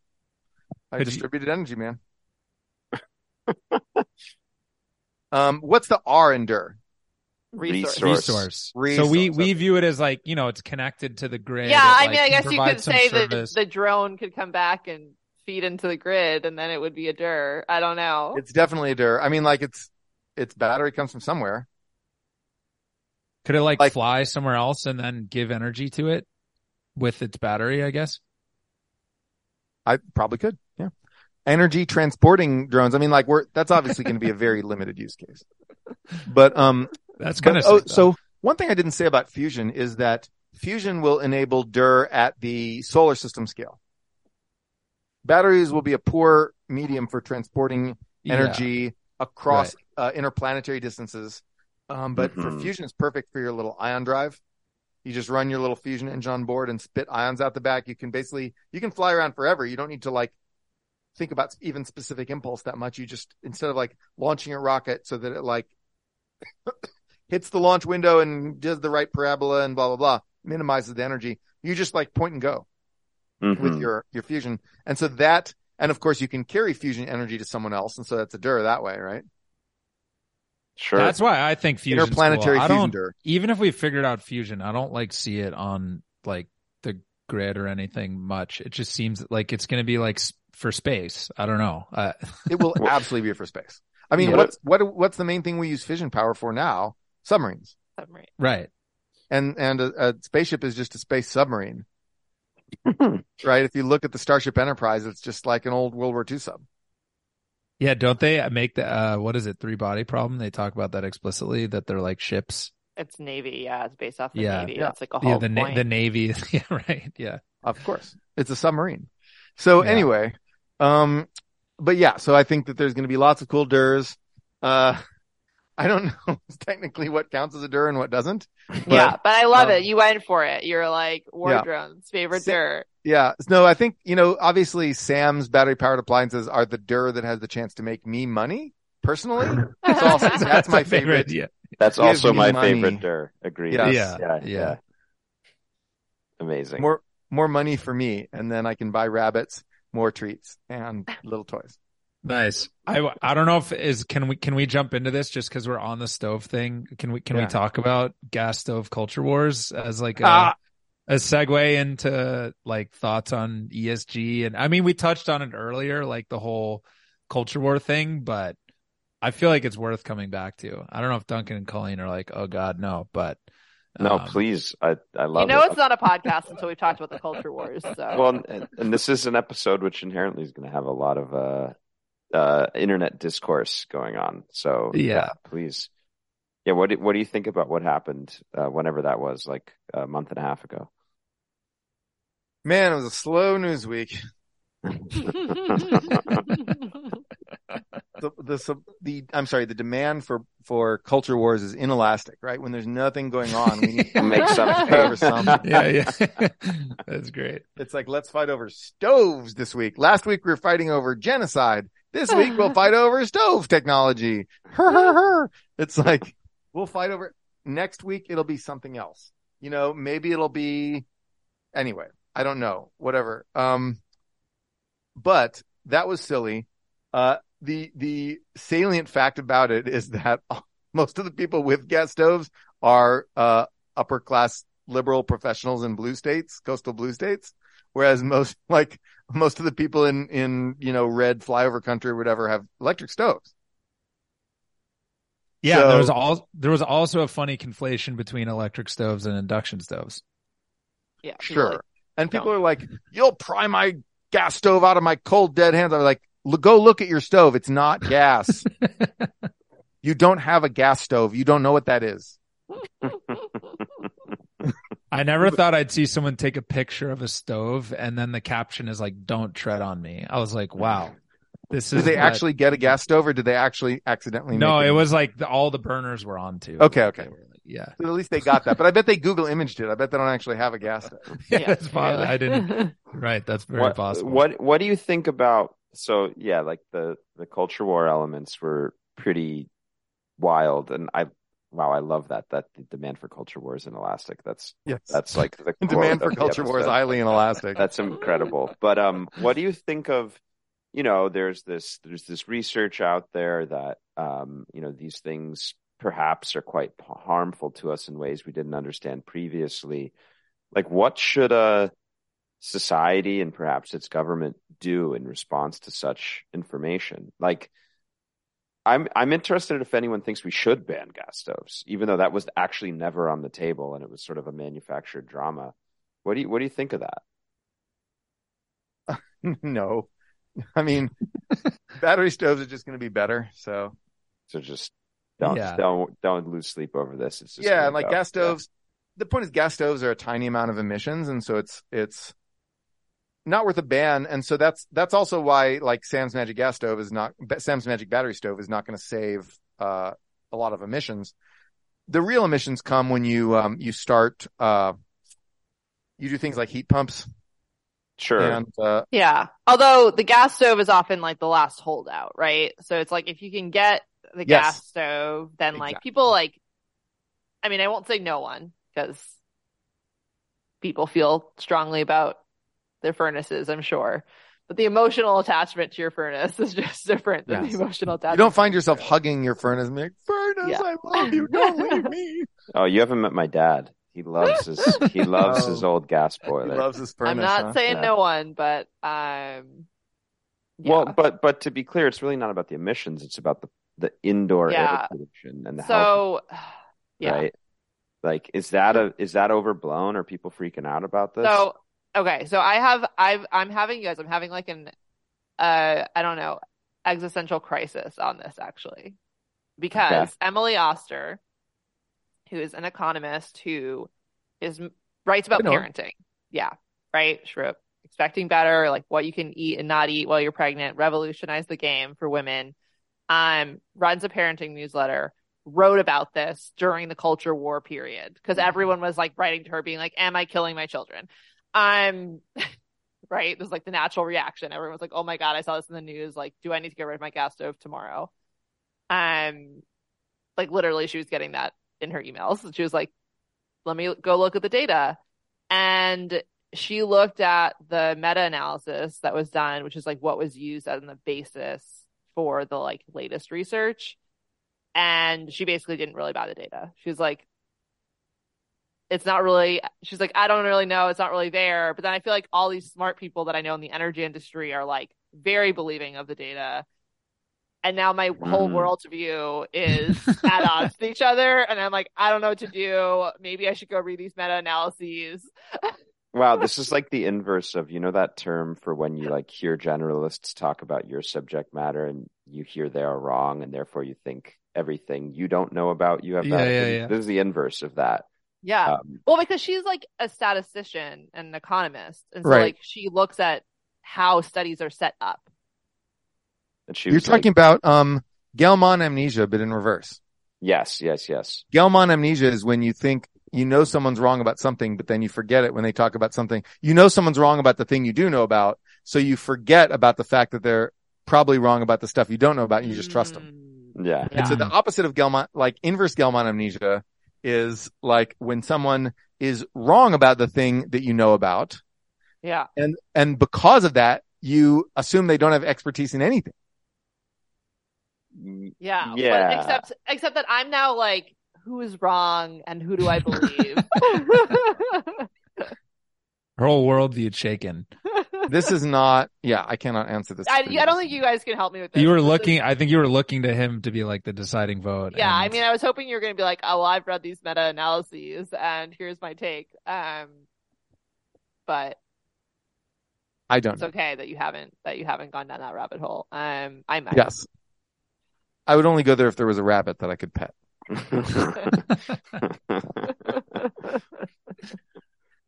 um, so I guess if anyone is listening to this podcast and and they've read DM these Colleen. just yes, let me know help, because help her out, please.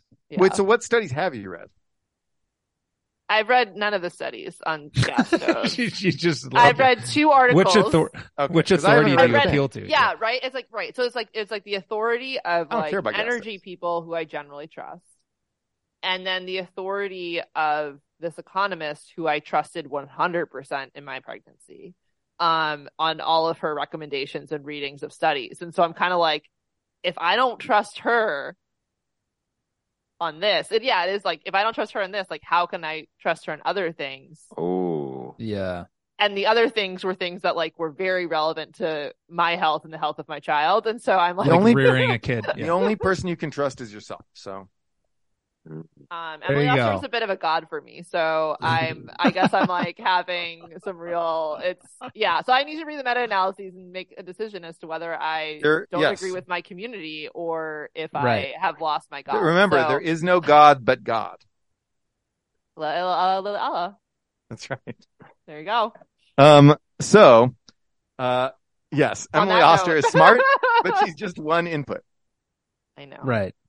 That's you know, that's she's well just said. like she. we she all can can't get- read our own studies you know yeah, nobody nobody gets stuff right all the time. The smartest person in the world doesn't, you know, get stuff right all the time. I'm trying to think of who gets the highest percentage of stuff right that I know. Um, who just like always sort of always Sam sort of comes through. Huh? sam d'amico Uh, Sam D'Amico's he's pretty good. He's like um, you know, I would say that he's he's in the upper range, but like sometimes he'll just like come up with something that's like four dimensional chess. He's like thinking t- way too far, moves ahead, and I'm just like pointing out, oh, this is wrong because of this, and he's like, oh, true. so, but I'm trying to think of like someone who constantly like well, well, the person with the highest percentage of being right is probably the person with either the least ambitious opinions or making the fewest opinions. Alec Stapp is almost never wrong. S Alex T A P P. He runs the uh, Institute for Progress. It's just like a think tank about how to build more stuff. He's like, Yeah, he's very yeah. derpilled. Um, Is he derpilled, really? I've seen. Oh, this guy. he's he's super derpilled, and you should have him on the show because he's he's oh, like, amazing. yeah, If you ever meet any Hero any step. people like not necessarily in the energy world who are derpilled, that's who we want to talk to. Yep. Get. I mean, you know, he he loves like the green energy stuff. He's just, Yeah. uh, you know, he's very focused on sort of lobbying for like more science, more construction, all the like, you know, build more stuff. And I'm totally on board with him. Um, but he'd be a, he'd be a good person to interview him in his think tank. I'm trying to think of like who else would be. Um, Lynn Stoller is fun. Oh, you should get Ramez Naam. He's amazing. Oh yeah, Yeah, we he's great. we know Ramez. Yeah, Ramez is almost never wrong. He's I've known him to be wrong once or twice, but like he's really on the ball. Shouldn't it be like Naam's law? Like there's Moore's law? Like he nailed the whole solar cost curve, right? Yes, but he was too he was too shy to take ownership of that, so it, it became Oh, someone else's okay. law. I forget yeah. Ah. There's some other name I forget. Metcalfe. Yeah. Something. Well, that's net. That's networks. Oh, that's, the Networks, OG. Yeah. Oh, that that's right. That's Metcalfe's law. Hold on, who is the? Yeah. Hold on, I'm gonna have to look it up. Hold on, solar cost law. It's, uh, Um, Swanson. Swanson. Swanson's Yeah, yeah, yeah, yeah, yeah. Oh wow. We need to with dirt uh Jeopardy. After Uh. 2012, Ramez Naam published his in 2011. So it should be Oh. Naam's law, but Swanson absolutely took the credit for this. I'm going with Naam's law. law. That's I'm how going I, with Naam's you know, law too. Naam's law. Yeah. You heard it here first. Yes. Uh, let's let's just switch it to Naam's. Let let like Brigade Wikipedia. Edit the Wikipedia page and then it's over. absolutely Yeah. Brigade Wikipedia. Let's go. Let's let's go on a yeah crusade Ramez is the greatest. Um, Yeah.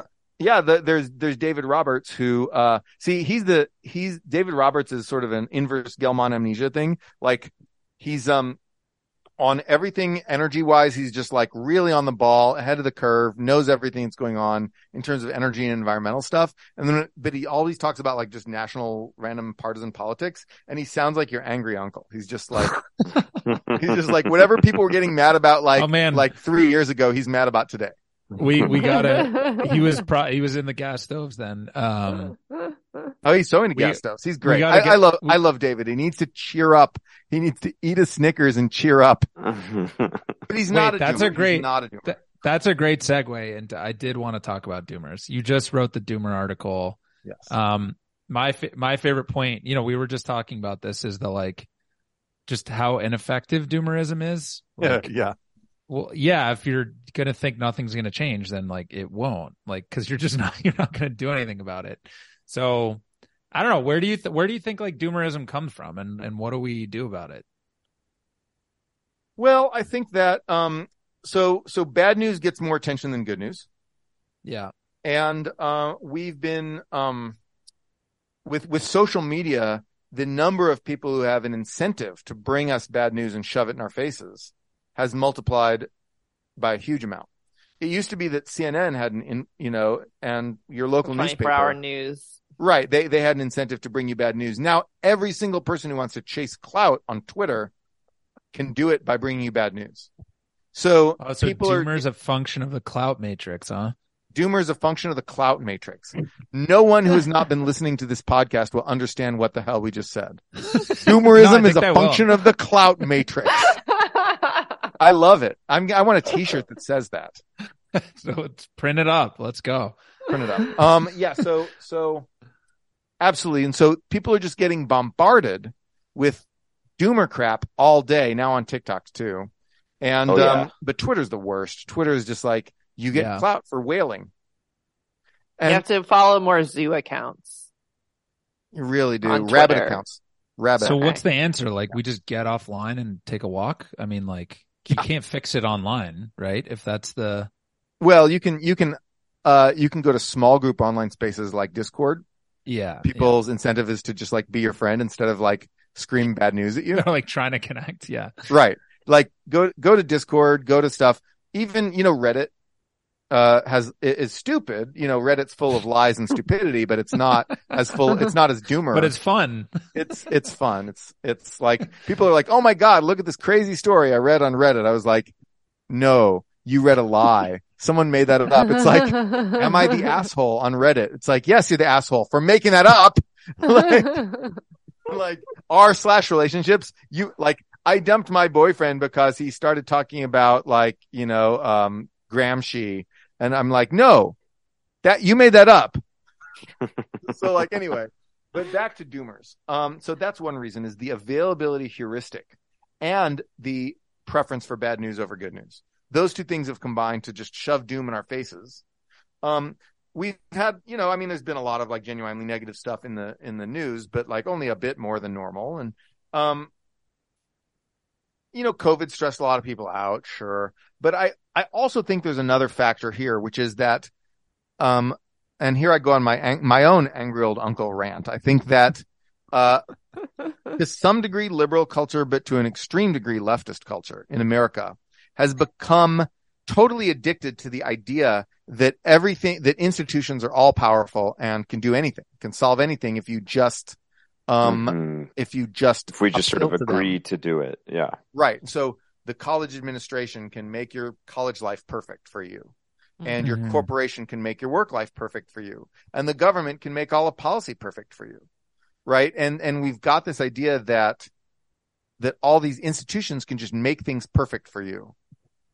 And they can't. So the idea is if you just appeal to them enough, if you say like, Mhm. help, I'm dying. And you just like, you know, just screech and you just like roll on your back and just like roll around and kick your legs and screech, help, I'm dying, I'm drowning. Then eventually the all wise, all knowing, all powerful, uh, all kind godparent that is the university administration or Google's management or, you know, like a hypothetical Huh. Bernie Sanders government that doesn't fucking exist will eventually just come and give you all the stuff and they'll take away your student loans and they'll make you have, they'll hand you a little card that says, Hey, now you have purpose in life and you get paid a million dollars a year for it and your relationships are all going well. And here's like the perfect girlfriend and like whatever, you know, whatever, whatever you wanted. All you have to do is, is, is roll on your back and screech enough and institution will come and just hand it to you.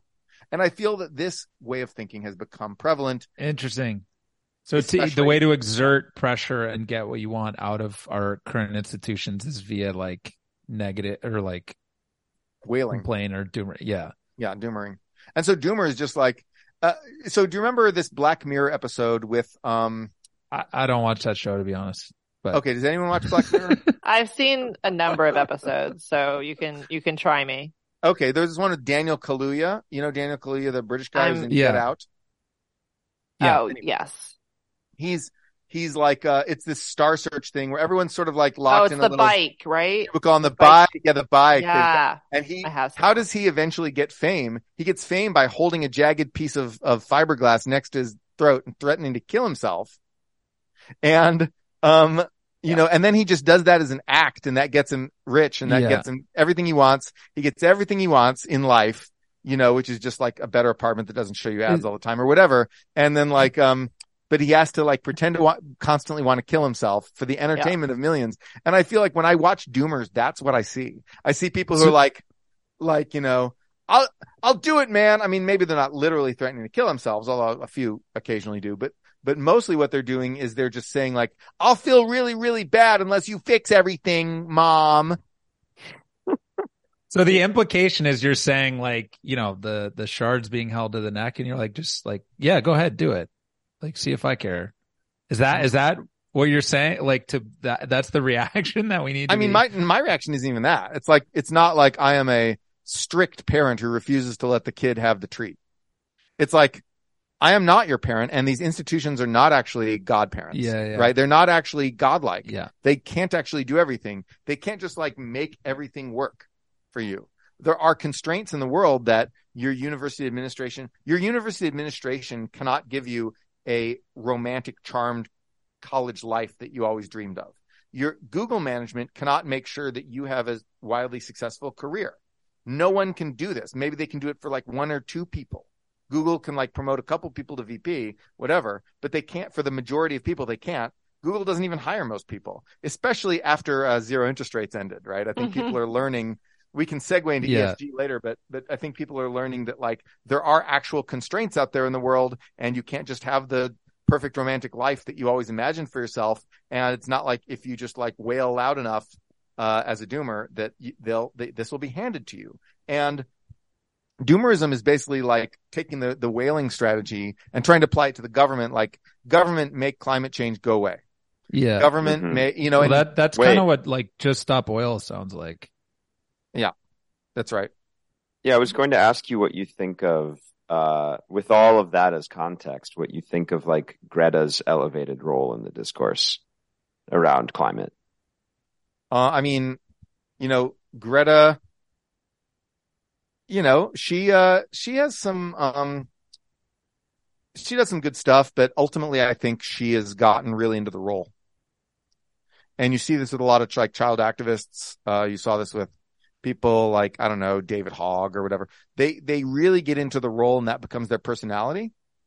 And Greta is, you know, enmeshed in this, this world that's very dominated by British and to a lesser extent Swedish people of Northern European degrowther socialism, hmm which is like, it's, it's this neo-pastoralist bullshit that's like, all we need is like trees. Um, you know, all we need is trees and we don't need, uh, you know, we just like end economic growth because they, you know, like you end economic growth and then you're like also end poverty. All these Yeah, things. yeah, yeah. You just imagine Right, that the, right. the, the magical godlike government, because to be honest, the Swedish government kind of does rock. Right? Like it, it gives people this great social insurance system, it, great infrastructure, great everything. Swedish government rocks. And, um, it's easy to think, well, you could just, the Swedish government could stop growth while also eliminating poverty and also getting rid of climate change. And also, you know, everyone will be rich if we just don't have any growth. Like, shut up. That's not real. But if you, if you're used to everything just sort of working, maybe that's attractive. And I think, of course, of course, British degrowtherism is the worst. That's where degrowtherism really emanates from, right? The British attitude isn't even all we need is trees. It's more like all we need is like sarcasm. You know, like the, the, I the- mean, I do love like, them for that, you know, like No. always good for a good joke. Yes, uh, you can. Yes, definitely. It is time to make jokes at the expense of the British. But like, man, the the the Corbyn movement is just so much less realistic than the Bernie movement in America. Like, American socialists are like loony in some ways, but like they're connected to reality in some ways. But like, um, but but British socialists are just out to lunch. they are just like, it's all performance art. It's all just like some intricate British cultural ritual that I don't even understand because you have to probably like spend years just like understanding British culture. It's like, Isn't just stop oil Brit- British? Did course. it start there? Every, if, if the thing is silly and if a thing is silly, it probably started in Britain. I mean, it's not just, you know, leftist stuff that Britain exports to us either. It's like TERFs. Now we've got all the TERFs, you know, just like screeching about trans people or whatever. They're like that, like Britain, Britain is like so TERFy. It's so in on the TERF or like, um, like Brexit. Like all the, like, you Yeah, know, yeah. yes, we can go it alone, xenophobia and blah, blah, blah. Like we're like, oh, we could do that too. The, the British are doing it. It can't be wrong. Let's elect Trump. Urgh, I hate it. Just because someone says something with a British accent doesn't mean that they're smart. Well, so what I was interested in on the Greta thing though is not just like her as a person and her views and her takes, but I mean like the the system has elevated her as this important figure, right? I think this is what drives a lot of people's skepticism of all this stuff. They they see if if I, I'm not like this, but you know, a certain person would say Greta's a psyop, right? Like what what do you like you know what I mean? Like, why do we have this fascination with kind of like elevating children as like the one? Maybe it's exactly what you said, right? We look at our our institutions as our parents, and so the most potent person Yes. to deliver that message is a child. Yes. That, that was actually better said than I could have said it. Wow. Nice. You have, you have Wow. outdured me, sir. That's all I do. Okay. Well, Um, I th- I think the best place to handle ESG and some of this stuff is in our favorite section, which is dope or nope. Um, you know, so like, you, you're nope. excited for that, yeah. I want dope But- or nope. Before that, we have one very important question, which is, you are the energy czar of America for one day. Uh-huh. There's no NIMBYism, no nothing. You can do whatever you want. What's the one policy you pick? Like, what's the one thing you do? I mean, just like build a grid. Like, is that one policy? just like, Like, Like you mean like? HVDC or what? oh, I mean, sure, we could build HVDC, but I'm or the whole saying, like, thing, like, approve. nuclear? I, I now sign off on approving all transmission projects in the United States today. Goodbye. just like the big Yeah. rubber stamp. yeah, you can do Yeah, that. big giant rubber stamp on all on all planned green energy and transmission projects. All 100% rubber stamp. Then I'm done. Interesting. So so I want to like, you know, uh, uh, just destroy the entire Everglades to put up solar. Um, Well, no one's proposed that. but you're down with it if I do. No, I would I would not allow that moral hazard to create a bunch of silly stuff. I would just allow all the stuff that's been proposed so far. Ah, okay, okay, okay. That's an important distinction. All right. Yes.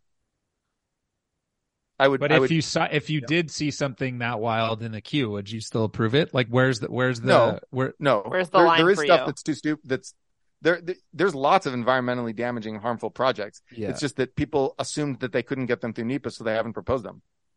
Okay, Uh, so you're saying like relative to where we are today as like Yes. a baseline. Just get it all done really fast. get that get that shit done. Okay. I okay. do love the online commentarian who's like, uh, it's like a drone video of like ton, like a massive solar farm on like the hills. And they're like, does this look green to you? Yeah, it does. yeah, yeah. That is exactly what looks green to me. They they uh they always uh post it with like the Joni Mitchell lyric. Uh what is it? Pa- Pave paradise, put up a parking lot. Yeah. Um Okay. see. We, we're, we got, we got dope or nope now. And we're gonna right. start. You can just do dope or nope. Like you can be quick or you can also you can expound on it, but you have to choose one or the other. Do I have to you say can- dope in like qualify. a '90s stoner voice? please. I think you should do that. Yes, yeah, please. absolutely. Okay. So dope or nope, uh, Huh? ESG. Nope. I need more here. I'm Yeah, gonna why? actually ask The for a private- follow up. Private sector voluntarism is not going to solve this stuff, and it just it all this stuff will just evaporate as soon as like zero interest rates go away and people start looking at their bottom line. Like ESG is evaporating even as we speak. Amazing. Wow. So, So, like- not- That's a new take. I, I, mean, like that's a great, gr- Yeah. just yeah. ESG is a zero interest rate phenomenon. It's like um, it's it's not even dope or nope. It's just ZERP. You know, it's like um, It's um, it's just ZERP. It's like it, it's like ESG is such a. I mean, on the margin, it's fine. Yes, and you know, if you're a responsible investor, go invest in green energy. Don't invest in fossil fuels. That's fine. Yes, do it. I'm just saying it's not going to be a big deal. Yeah. Yeah. It's not going to. Yeah. It's just kind of like not relevant. That's Yeah, honestly kind of how yeah. I feel like Yeah, ultimately. Yeah. ZERP. right. All right. We got a new one. Dope Nope or ZERP. Nope, nope, Uh, for sure. Yeah, okay. So similarly, Dope Nope or ZERP, Davos. which one? Davos and like, I guess the World Economic Forum Oh, whatever. Davos. Well, and I'm going to give that a nope. Davos is a nope because, um, it's a bunch of like finance guys who and and sort of the handmaidens of finance guys within international economic institutions who think that they're important and they're not. Like so also, a ZERP. kind of also a ZERP. Yes, kind of also a ZERP, actually. It's like, you, yes, you think that like you're the masters of capital because like back in the 90s, you read some IMF papers about how countries should do austerity and blah, blah, blah. You don't know what's going on. You are at a ski resort and you don't know what's going on. You're out of your element, Donny. so good. Would you go if you were invited? Absolutely. But I'd also troll. Yeah, you'd go I would fun. absolutely go to the World, World Economic Forum and I would have so much fun.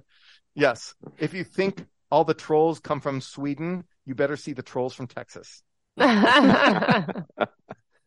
way. Amazing. Okay, so I'm not even gonna explain this one, but uh dope or nope, Dervos. I don't know what that is. Let's go with dope. Correct. Dope. I don't know what that is, but I support it. Well, we we threw Dirt Fest, uh, our first like summit conference. Um, I was pushing very hard to call it Dervos. Uh, I think there's Dervos still yeah, Yeah, so now you. James asks every person just so he can tell me how wrong I was. yeah. Colleen, you're wrong. so Dervos is, I love it. It's settled. Yes, James is right. Dervos. It's just so. It's it's funny. It's like um Right. It's a great troll. It's also a sick party. So you know, yeah a sick party. I want to come to Dervos. I'd rather go. You yeah. should. Come next year, man. We're we're Yeah. gonna do it. Wait, is it going to be skiing or is it going to? I don't. I, I can't really ski anymore. No, it's Nah. gonna be in some. No, it's, gonna be in some like dive bar in Brooklyn or something. Ah, dive bar. Let's do it in San Francisco. yeah, we could do a Dervos out there. Why oh not? yeah, on the West Coast, man. That's where all the environmental and techie people are. Yeah, it's true. Wait, people still live in San Francisco? Yeah, man. Who do you think like takes like the chainsaws and flamethrowers and like goes at it every night? Yeah, that's right. Immortan Joe is in control. Anyway, more Mad Max. What about eco raves? Dope or nope? Ah, dope, dope. You, will you come to our solar powered uh, uh, rave as well? Yeah, I've been to rave in like 15 years. I don't know. Sweet. It's probably it's not. I mean, there'll be some dance music, but there you know there'll be bands too. So it's Can I can I liquid rave? Can I do another like yeah yeah, Yeah. absolutely. Yes, That's required, Just- actually. Yeah. glow sticks? yeah. Just bring your own power sources is Make the my own only rule. parachute pants? Okay. Yeah, no no right. gasoline allowed. Ooh, Yes, battery. yes. Oh no, no, stop it, stop it, stop it, stop it. Uh oh. Uh, hold on. Rabbit started chewing computer cord. Fuck it. No, fuck off. Stop it, you little bitch. That that's that's the clip right there. Ah. okay, she didn't manage to chew it. She tried, but she. Ah, that's right, bitch. I'm. Oh, man. Yeah. so rough. Oh, Noah, anyway, Noah, I thought you loved this animal. I love her so dearly, and she is not allowed to chew computer cords. Now she's back chewing hay, which is what she needs to chew. She just ran up and she was like, you know, the reason she was doing it is because she's irritated at the sound of computer voices. She doesn't like computer voices. Oh, Mm. oh. She was like, if I chew Mhm. this cord, I will end the voices. So Yes. smart. it was definitely irritation. Wow. I love that. Um, I should, love her move so much. should we move to big shouts? Yeah. Do you guys have any other? Who put wind here on dope or nope? That's so random. Who did No. that? I did that. Wind. Well, because I was like, I feel like we know where he stands on nuclear and on solar, and I was like, this is Okay. so. Yeah, I there don't you know. go. Wind is great. Geothermal. Dope. We're gonna every Dope. energy source. Oh, Um, yeah, hydro. the sun. Build it all. Build Dope. everything. Yeah, yeah, Yeah, right. build it all. Makes sense. Nuclear, anything but fossil fuels. Yeah. Uh, I love it. All right. So the last section's real easy. You just say big shouts to whoever you want to give big shouts to. So like big shouts to Sam D'Amico for building awesome Yeah. battery oh, stoves. Oh, absolutely. Big shouts to rabbits. Big Yes. shouts to rabbits. Big Sometimes shouts. big shouts at rabbits if they chew my cord. Yeah, we saw that. Wait, did, did did you actually did the camera actually see her chewing the cord? no. No, no, I wish. Yeah. That'd have That'd been, been cute. Yeah. I'll I'll show you after we stop recording. I'll take it over and show you the rabbit. So how about in this sphere, in this like, you know, optimism, solar punk, you know, Mm. uh, non-doomer sphere, Uh-huh. um, who, can you like rattle off some like big shouts to those people? Like who, who are your, Oh, yeah. your favorites? Oh man, there's so many. Um, big shouts to uh, Hannah Ritchie. Have you read her Substack? No. No. She's awesome. Hannah Ritchie. She's um she does these like deep dives like like yes, we have the minerals to build all this stuff. Shut up. You know, like Yeah. very just my one of my favorite uh Substacks is, is Hannah Ritchie. Um Nice. Ramez Naam, big shouts to Ramez Naam, obviously the Big shouts. futurist in the Naam's world. Law. Naam's Law. We're, we've done it. Uh big shouts to Jesse Jenkins for doing all the climate modeling and Doyne Mm. Farmer. Mm. Big shouts to Doyne Yeah. Farmer for writing all the the papers about um scaling and and you know yeah scaling laws and um big shouts to Zeke Hausfather for bringing a little sanity to the uh climate reporting. He's a climate scientist, but he's like, okay, here's the scenarios you need to report on. Here's the ones you don't. And uh and it was good. That was very good. Um probably best uh, sort of climate communicator in terms of modeling. hmm Um His Zeke his whole thing is like the like we don't need to think about like RCP 8.5 that like looks like the day after tomorrow movie. Right. Yeah, Exactly. which And it then- seems like a good take. Yeah. Right. And um, let's see, I did Jesse Jenkins already. Um, oh, who's great? Um, big shouts to um, let's see, big shouts to my friend Lyn Stoler, who's trying to make solar punk a thing. Nice. Yeah. Nice. Big Um, shouts to Solar Punk. I gotta yes. check her out. That's right. Um, and uh, I'm writing all these down, by the way. This is great. oh, these are great. I Yeah, gotta Lynn know a bunch of Stoler. S T O L E R Yeah. L Y N. But um, let's see. Um, big shouts to Sam D'Amico, obviously, for making this cool, this Yeah. awesome company. Um, what else? Big shouts to big shouts to the uh to the Chinese government for making so many EVs and solar panels. Um, now, are uh, you trolling right now? Because No, yeah, I don't. I mean, uh, culture they, do- they did use now. slave labor to uh to build some of the solar panels. That was shitty. Don't do that. Um, enslaving people is bad. You shouldn't Yeah, do it. that's a not. That's the opposite of big shouts. and that's that's yeah. So let's qualified qualified shout there. Medium, Yeah. medium. Qualified shout. but at least they're building a lot of this stuff. And um, uh, big shouts, uh, big shouts to. I mean, big shouts to the Biden administration. The IRA was great. Big shouts to Brian Deese. Um, big shouts to Ron Klain. Um, all these people who were involved in this, um, you know, this effort. Uh, big shouts to. Can I do not in the energy sphere, or do you just want Yeah, to stick Yeah. whatever you want, Roll- man. It's roll yeah. Yeah, Big shouts to all the this. Yimbys. Big shouts to the people built, like, making it easier to build housing in California. Uh, CA Yimby, Brian Hanlon, uh, Darrell Owens, uh, these folks, um, Scott Wiener, obviously. Um, yeah, big shouts to Jerusalem Demsas, who writes about this kind of stuff. She's great. Um, big shouts, and Conor Dougherty is great. He writes about this stuff. Big shouts to, um, oh man, let's see. So housing, um, let's see what else we can do. Um, big shouts to the industrial policy people, the people like thinking about how to do industrial policy. Yeah, are we going to build Progress solar and batteries here too? We're just in China. Pardon? Are we going to build solar and batteries here too, or just We like- are. It's just going to be harder because we, we have trouble getting anything approved. Mm. We are. We're going to build a lot. The IRA was great. Yeah. It funded. Yeah. We got the A funding lot. down. Funding is done. Now we need approval. Yeah, rubber stamp that. Your energies Yes. are. Rubber Yeah. stamp it all. Rubber stamp that all. um, yes, absolute big shouts to the Institute for Progress people, Alec Stapp, Caleb Watney, these other people. They've been looking into like problems with NEPA. Um, you know, Hmm. problems with approval. Mm. Um, big shouts to Joe Manchin, even though he supported coal like a jerk. um, for enabling the IRA to become a reality and for trying to push expedited permitting. Well, medium shouts to Joe Manchin. Okay. Medium shouts to Joe Manchin. Like the Chinese government, he has, he does something. Qualifiers. Qualified. Qualified. Yes, qualified shouts.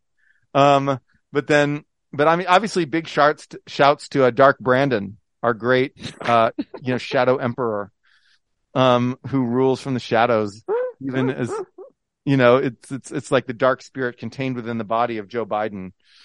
Um, Dark Brandon. Um, Yes. Who else is doing big shouts to the, um, who else? Economic Innovation Group guys. They're doing some like IMBY stuff too. Um, uh, let's see. Uh, Leah Stokes. She's great. Um, okay. I mean, that's, that's good enough. Yeah, That's I pretty love good. that. That was- That was great. That was the That Big most shouts- prolific. Uh, Big shouts to ever. that. Yeah, To big who? shouts to that big big shout section. That was the best big shout section. Nailed it. Amazing. And big shouts to everyone who has pet rabbits. Everyone out there who doesn't have pet rabbits, you should look into pet rabbits. They're great. They're easy to litter train. Bit more- I Your can't. mi- I can't. Your mission im- more more like more important than YIMBYism and all of the and you know Yeah. increasing energy consumption per person is is the Rabbits. the gospel Is of the pet rabbits. rabbit. Well, right. I- I mean, but we need to build housing or people have no place to keep their rabbits. We need to build Right. energy so that we can cheaply create more treats and toys for rabbits. It's Ah, the drive. It's, It's the it's, driving all the rabbit. Yeah. Yeah. All right. I can't imagine a better place to end on. Yeah. So, big Yeah, shouts right. to you, Noah. Thanks for coming on. Yeah, this Thanks was so really much for fun. having me This is great. Thanks.